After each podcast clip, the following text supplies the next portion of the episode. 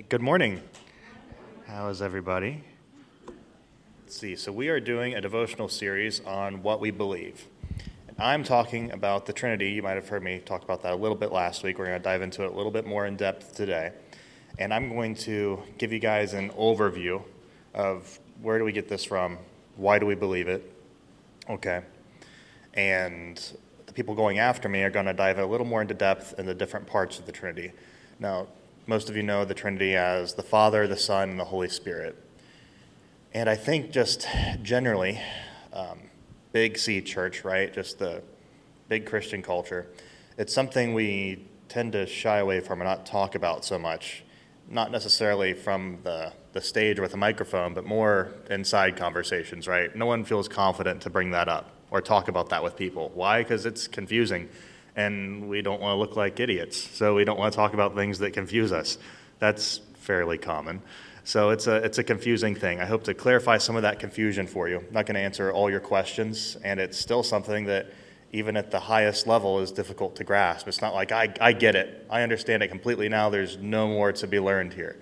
That, that's so not true. Even our, um, you're talking about God and the physics of God Himself, and that's incredibly challenging and difficult to, to wrap your head around completely right up there with the idea of the universe being infinite, right? So all these things are challenging. But we'll start with where do we get the idea of the Trinity, okay?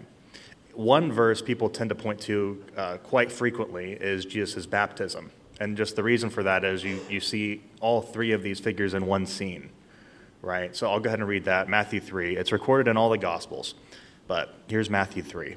And when Jesus was baptized, immediately he went up from the water and behold, the heavens were opened to him, and he saw the Spirit of God descending like a dove. Um, someone thought it was important to notate that the Spirit was descending like a dove, not as a dove. So the Spirit was descending as if like a dove, coming to rest on him, Christ. And behold, a voice from heaven said, This is my beloved Son, with whom I am well pleased. pleased. So you have Christ, Jesus, the Son being baptized, you have the Spirit descending, and you have the Spirit, or the, the voice from heaven calling out, right? So you seem to have three figures in one verse.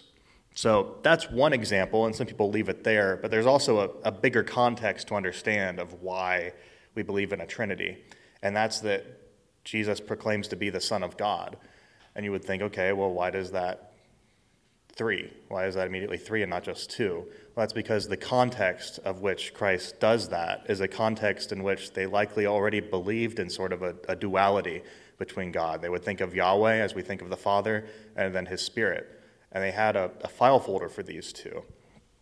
So I'll read a little excerpt about um, a rabbinical scholar that um, did a great work about this. So let's see. 25 years ago, rabbinical scholar Alan Segal produced what is still the major work on the idea of two powers in heaven in Jewish thought. Segal argued that the two powers idea was not deemed heretical in Jewish theology until the second century after Christ.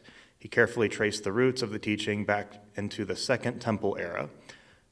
Segal was able to establish that the idea's antecedents were in the Hebrew Bible, specifically in passages like Daniel 7 9, Exodus 23, and Exodus 15. So, why is that important? Um, it's important to understand that the, the concepts of like the, the spiritual physics of God, if you want to think about it that way, right, seem to change over time in traditional Judaism. And I mean traditional Judaism as it pertains to whatever the modern time happens to be. You know, if um, so, we have an idea of the Godhead in Judaism alone being made up of you know the Father and the Spirit, or Yahweh and His Spirit, however they would think of that and that changing over time. And it would appear that that actually was declared a heresy around 200 years after Christ because of Jesus. Because that they would say, okay, this idea of multiple in one, the Christians are taking that. They're trying to say that Jesus was the Son of God. They don't proclaim him as Christ. And so they're saying that's a heresy to say there's, there's two in one. And it's proven to be um, uh, a big deal for them, and it, it gives them something to squabble over because there are texts in the Hebrew Bible where literally the Spirit And Yahweh's spirit and Yahweh seem to be together, or Yahweh becomes embodied in one spot walking with people, and now they have to kind of jump through hoops to make that make sense. So, food for thought. But that's where the idea comes from. So, when Jesus arrives on the scene, there's already this idea of the Father and the Spirit. And so, all it takes is Jesus Christ proving to be who he says he is, which he does, for there now to be three. So it's important to understand that's not a, the multiple in one is not a new concept. It's the three in one that's a new concept, right? And while the Old Testament doesn't proclaim three in one, it certainly makes allowance for it, right? Let's see. Yeah, so the two Yahwehs at times appear together in the text, at times being distinguished, at other times not. We discussed that earlier, but really important to remember that. So early Judaism understood that portrayal and rationale of the, of the two Godhead, right? There was no sense of a violation of monotheism since either figure was indeed Yahweh. That's where we get the in one, right? There was no second distinct God um, running affairs anywhere. So, and during the Second Temple period, Jewish theologians and writers speculated on an identity for the second Yahweh. Guesses ranged from divinized humans from the stories of the Hebrew Bible to exalted angels. These speculations were not considered unorthodox, but let's see. The acceptance changed when certain Jews, the early Christians, connected Jesus with the Orthodox Jewish idea, right? That's where the rub happened when you start placing Jesus in this category folder. And this explains why Jews, the first converts to following Jesus Christ could simultaneously worship God of Israel and Jesus and yet refuse to acknowledge any other God. Jesus was the incarnate second Yahweh. In response, as Segal's work demonstrated, Judaism pronounced the two powers teaching as a heresy sometime in the second century AD. So, with that in mind, they already have that file folder, so all it takes is Christ saying that he is the Son of God, being who he says he is. So, now we have that file folder for why we believe in the Trinity.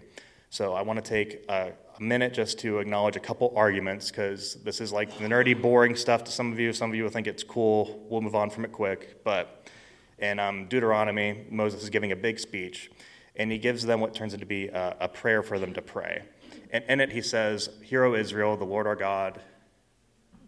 Hear, O Israel, the Lord is our God, the Lord our God is one, right? He basically just says, The Lord is one. And people take that saying and, or that, that verse, and argue and debate over what that word one means in Hebrew. We don't need to get into it a whole lot, but some people argue that it's strictly numerical. And some people say, no, he uses this word when he could have used this one, and this one's even more numerical than the one he actually used. And other people say, well, it, it could still be unification because, like, um, uh, one grape is the same as one lump of grapes. It's still just that one word. And those are the two arguments people argue over. But then there's the third argument that goes, why does that really even matter? Because Moses could be writing from his own perspective, from his own understanding of how he views God. And we already see that in ancient Judaism, that's something that sort of kind of changed over time. But the likelihood is that Moses had an idea in his head for a duality of God, right? And, and the Spirit and the Father. But all those arguments are there. They're important to mention because if you pull up Google, you'll find them. If you just Google the word Trinity, you'll probably see people arguing about this, which it's interesting that that's the biggest argument we find. There's so many other things to argue about there, but we argue about that one. Let's see. So everyone else is going to be following up. They're going to be talking about the different aspects of the Trinity, right? They're going to be talking about the Father, Jesus, the Spirit. What do these all mean? I think it's really important to, to give you guys the framework. So you, kind of, now you understand why, why we believe it, where do we get it from, what's the context, is it new or is it not new to Christ? And if we can come away with anything, especially as we're going through the Ephesians series, as we are exploring the rest of what we believe as a church, um, let's clear up a little bit of the confusion about how we practically view God, how we pray to God, right? Um, because I think that's one thing people get confused about with the Trinity. Do I pray to the Father? Do I pray to the Son? Do I pray to the Spirit? What am I doing? Who am I actually talking to here?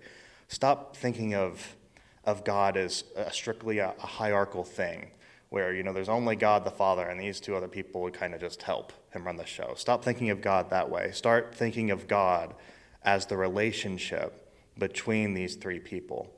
because at his heart, he is community, even between himself.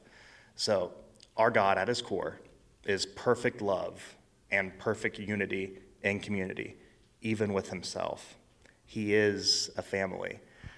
So, ever since you know, page one, before page one, our God was living in complete oneness and relationship between the Father, the Son, and the Spirit.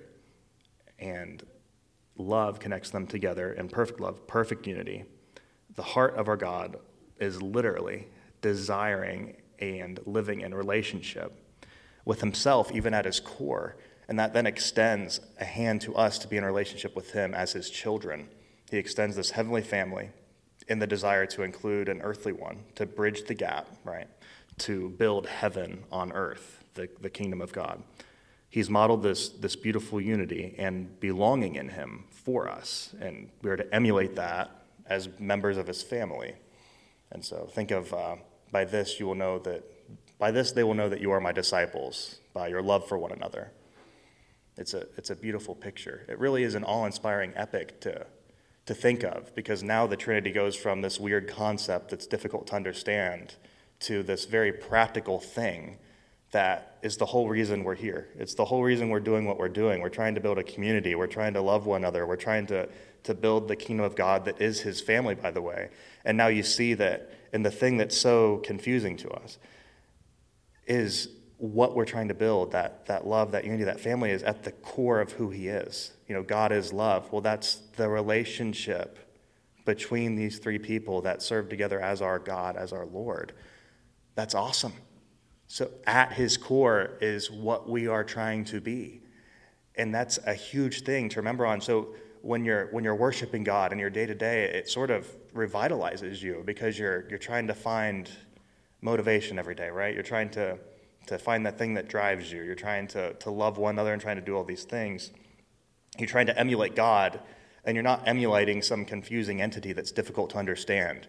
You're emulating somebody that's doing that and at their core is everything that you are trying to be together as a family. And He wants that same thing for you. So if you take anything away from this, please take away that framework that God is the relationship between these three people.